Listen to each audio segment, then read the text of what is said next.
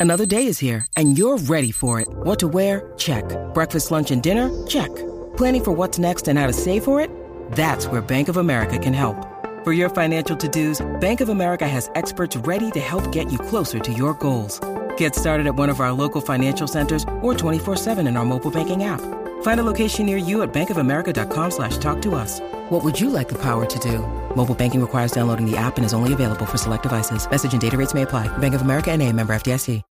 When you need mealtime inspiration, it's worth shopping Kroger, where you'll find over 30,000 mouthwatering choices that excite your inner foodie. And no matter what tasty choice you make, you'll enjoy our everyday low prices, plus extra ways to save, like digital coupons worth over $600 each week. You can also save up to $1 off per gallon at the pump with fuel points. More savings and more inspiring flavors make shopping Kroger worth it every time. Kroger, fresh for everyone. Fuel restrictions apply.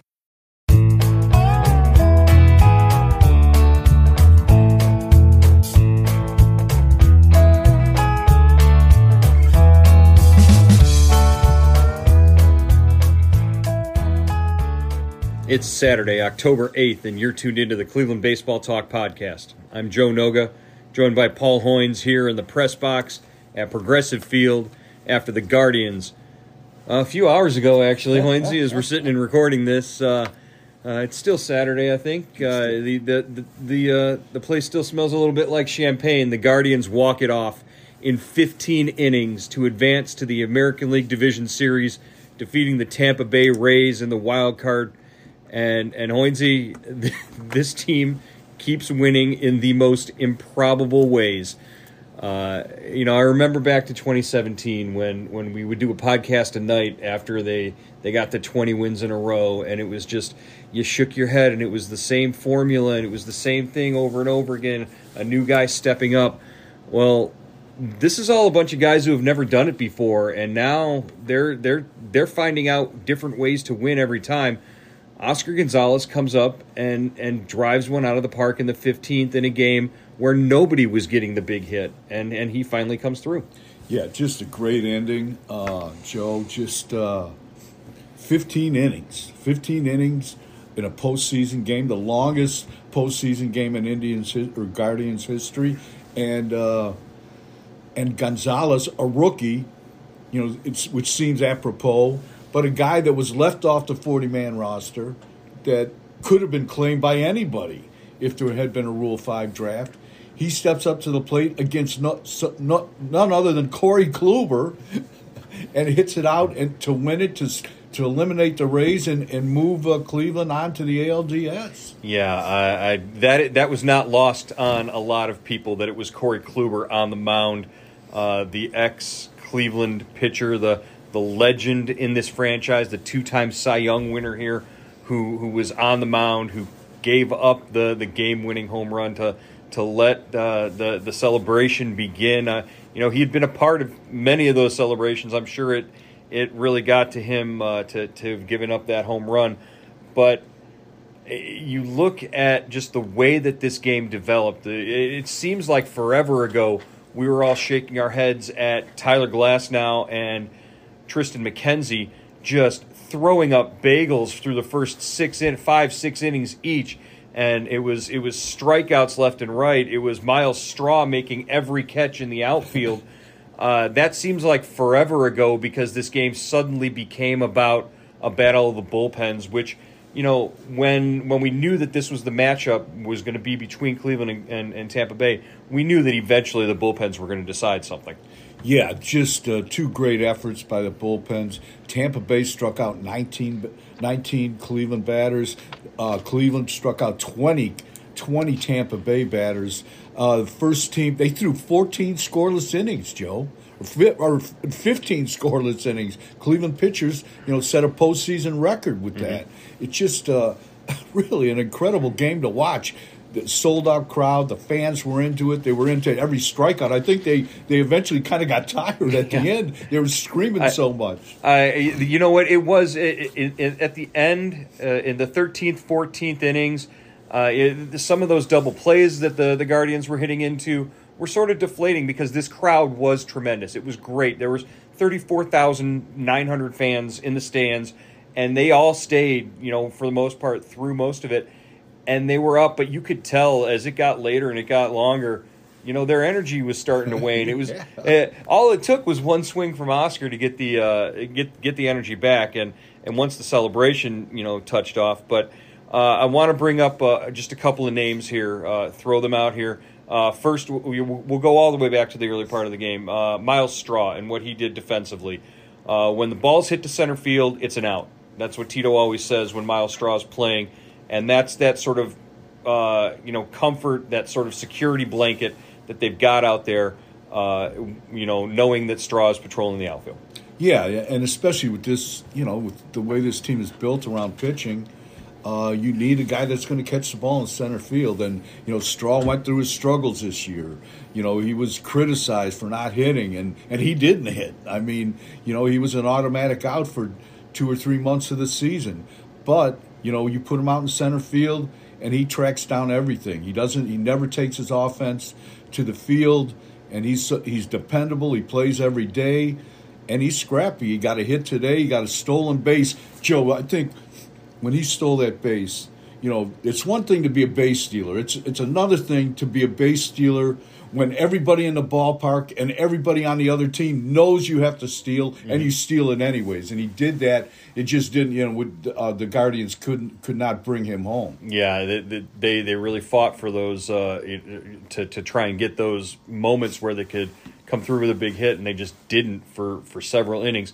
Uh, another name, Sam Hentges, the the effort that he gave, uh, three scoreless innings, gave up three hits, but he struck out six uh, in, in, an extended appearance. I mean, uh, Tito just sort. It looked like Tito just sort of put him out there and said, "We're going to go until he can't go anymore because he gives us the best chance to get out of any sort of trouble." Uh, Sam Hentges really stepped up in this game. Just a big, big, big performance. You know, this guy is 6'8", 240, and he pitched like it today. Uh, you know, he got out of that, pitched out of that, that uh, third and first jam with uh, one out by striking out the last two guys in the 15th. Just did a great job and, uh, you know, converted starter from last year, Joe. And I think, you know, he has found his niche with, with this club right now. Uh, lastly, Triston McKenzie, uh, six innings, allowed only two hits, walked two, and struck out eight. Uh, if that's the kind of Triston McKenzie the Guardians are going to get throughout the rest of their playoff run, that's a, that's a really good sign yeah, he pitched really well. I thought he could have gone a little deeper, but it's obvious that you know uh, Terry Francona is pl- looking ahead. I think he's got that bullpen, uh, and it was a kind of game where you knew one run might decide it, Joe. And maybe he, he just thought Triston had, had really expended expended himself, and uh, you know so and and they've got they've got the Yankees to look forward to. Right. Yeah. Uh, it, Triston McKenzie does tend to give up the, the solo home run. Uh, the games that he lost were games that he gave up three run home runs. Yeah. So you know it's not often that he got runners on base. He had a really low WHIP and a real low uh, opponent batting average uh, this season. So it's not like they had a lot of base runners against him. Uh, but yeah, it, when you got to that sixth inning, when you got through that sixth inning, and you know maybe a solo home run beats you uh, it, it, was it's probably good to get him out and and and, and you've got him conserved now for uh, you know regular rest against the Yankees. Uh, moments that that helped decide the game. Uh, probably the biggest one uh, was a replay challenge on a ball. It was Enyel De Los Santos on the mound, runners at first and third with two out in the twelfth inning and uh, Manuel Margot sends a ground ball to third base. Jose Ramirez makes an outstanding play just to stop the ball in the first place, but then uh, you know rips off a throw as he's fading into the Guardians dugout. Uh, short hops in front of Josh Naylor. Naylor stretches, keeps his cleat on the bag as Margot comes by. The the throw beats him. Uh, the, the umpire rules that it's a, an, an out. Uh, the uh, the Rays challenged. They said uh, Naylor uh, pulled his foot off the bag. Uh, that wasn't the case upon review. The the the call was, I, I, believe, the call stood. The call stood, which means that there wasn't any any evidence on the other side in New York to to to overturn it. do you think that that play, if it had been called safe originally because the because the foot was off the bag, or you know, Naylor Naylor told me during the post game celebration. He said, "I knew I had my foot on the bag the whole time." And it doesn't matter though. Once the play goes to New York, that's uh, that's a tough moment.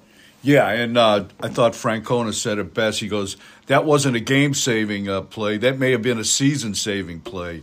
Uh, just a great stretch by uh, by Naylor. A great great stop and throw by by Ramirez. I st- you know the shadows were out there. It was really like the, the, the worst conditions. You couldn't even you could if you were sitting from the stands, it was hard to see. And and Naylor stretched from here to Euclid Avenue to make that to, to make the scoop in the uh, and the and the you know and held the bag. The the funny thing is uh, the, the shadows weren't a problem through you know the first nine innings of the Yeah, game. yeah, right. If they had just wrapped things up on time.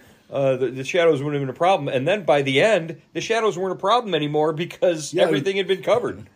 Uh, just a just a weird situation again. Uh, I I know you were here back in 1995 when Tony Pena walked it off in the playoffs and, and that, that infamous home run.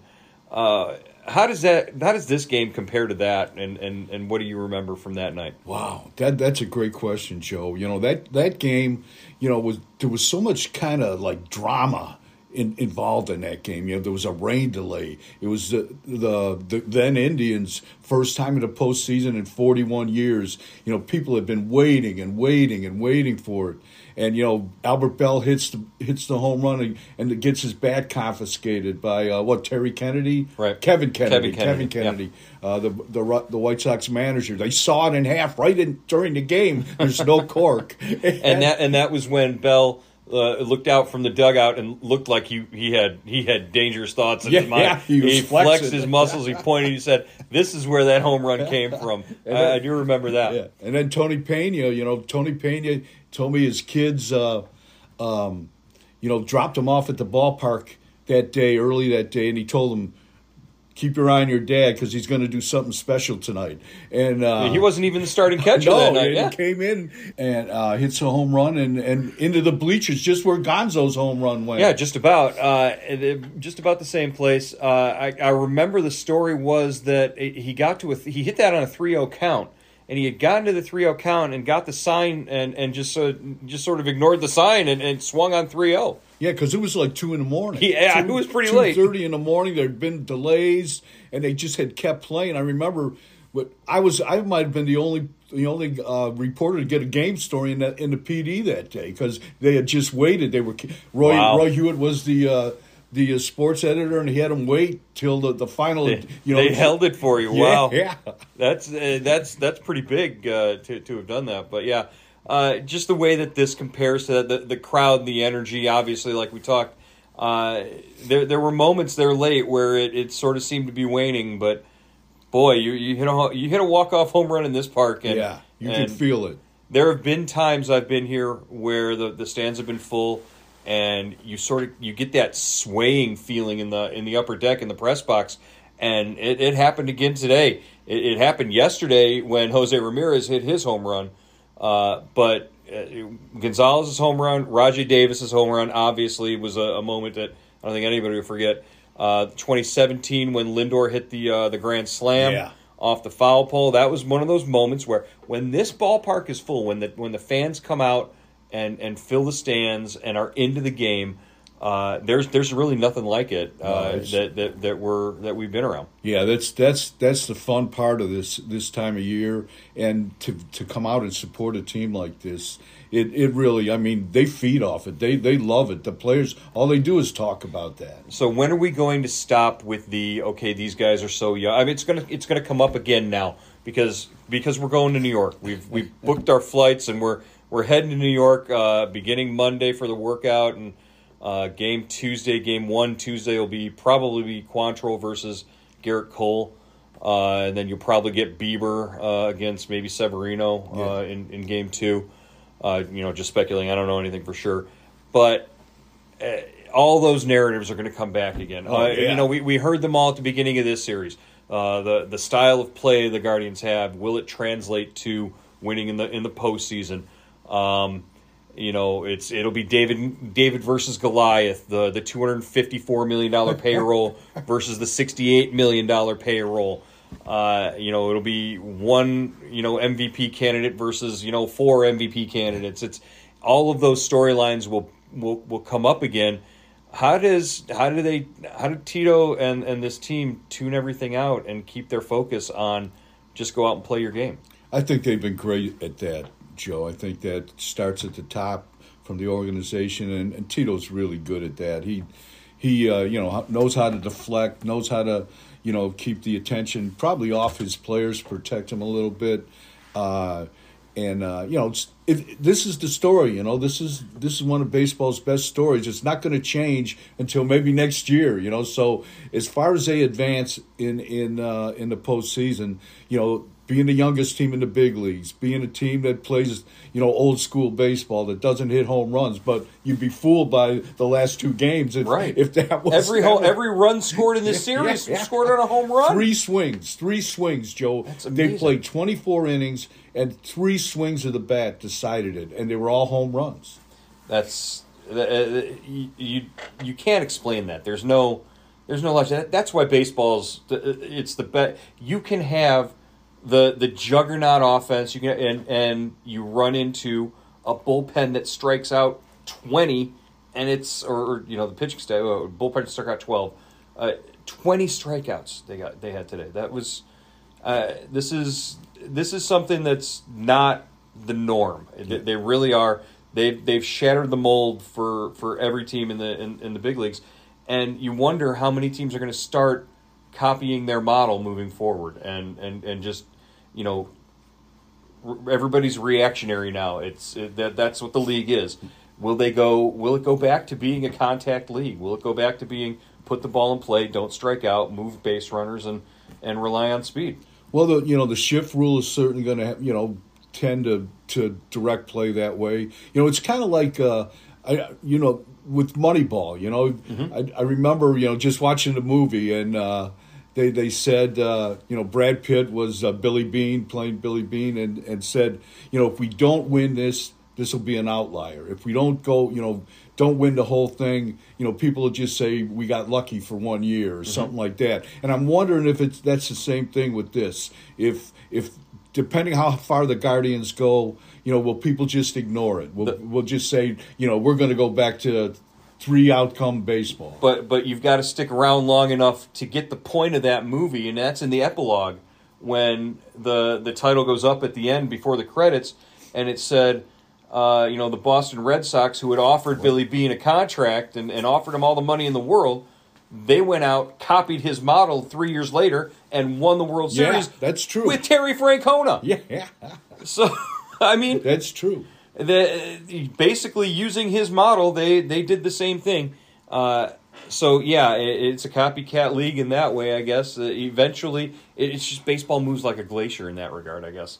And it, it won't happen overnight, but it'll happen. You'll you'll start to see it. And what once again, you know, 2016 Tito revolutionizes things with uh, you know using your bullpen early in a game. Uh, you know, 2022 he revolutionizes changes changes the game again by by playing a bunch of toddlers. it's it's ridiculous. Uh, so yeah, uh, we'll have much more, I guess, on our preview and our uh, you know just looking forward to uh, the the matchups in New York uh, against the Yankees. Uh, they they go back into the belly of the beast. They go back to where Myles Straw scaled the wall and yeah. and had it out with the Yankees and fans. Oscar Mercado, they had to hold Oscar uh, back from going into the stands. I mean, that was that was sort of you think back to where they were at that point after getting swept by the Yankees in in April.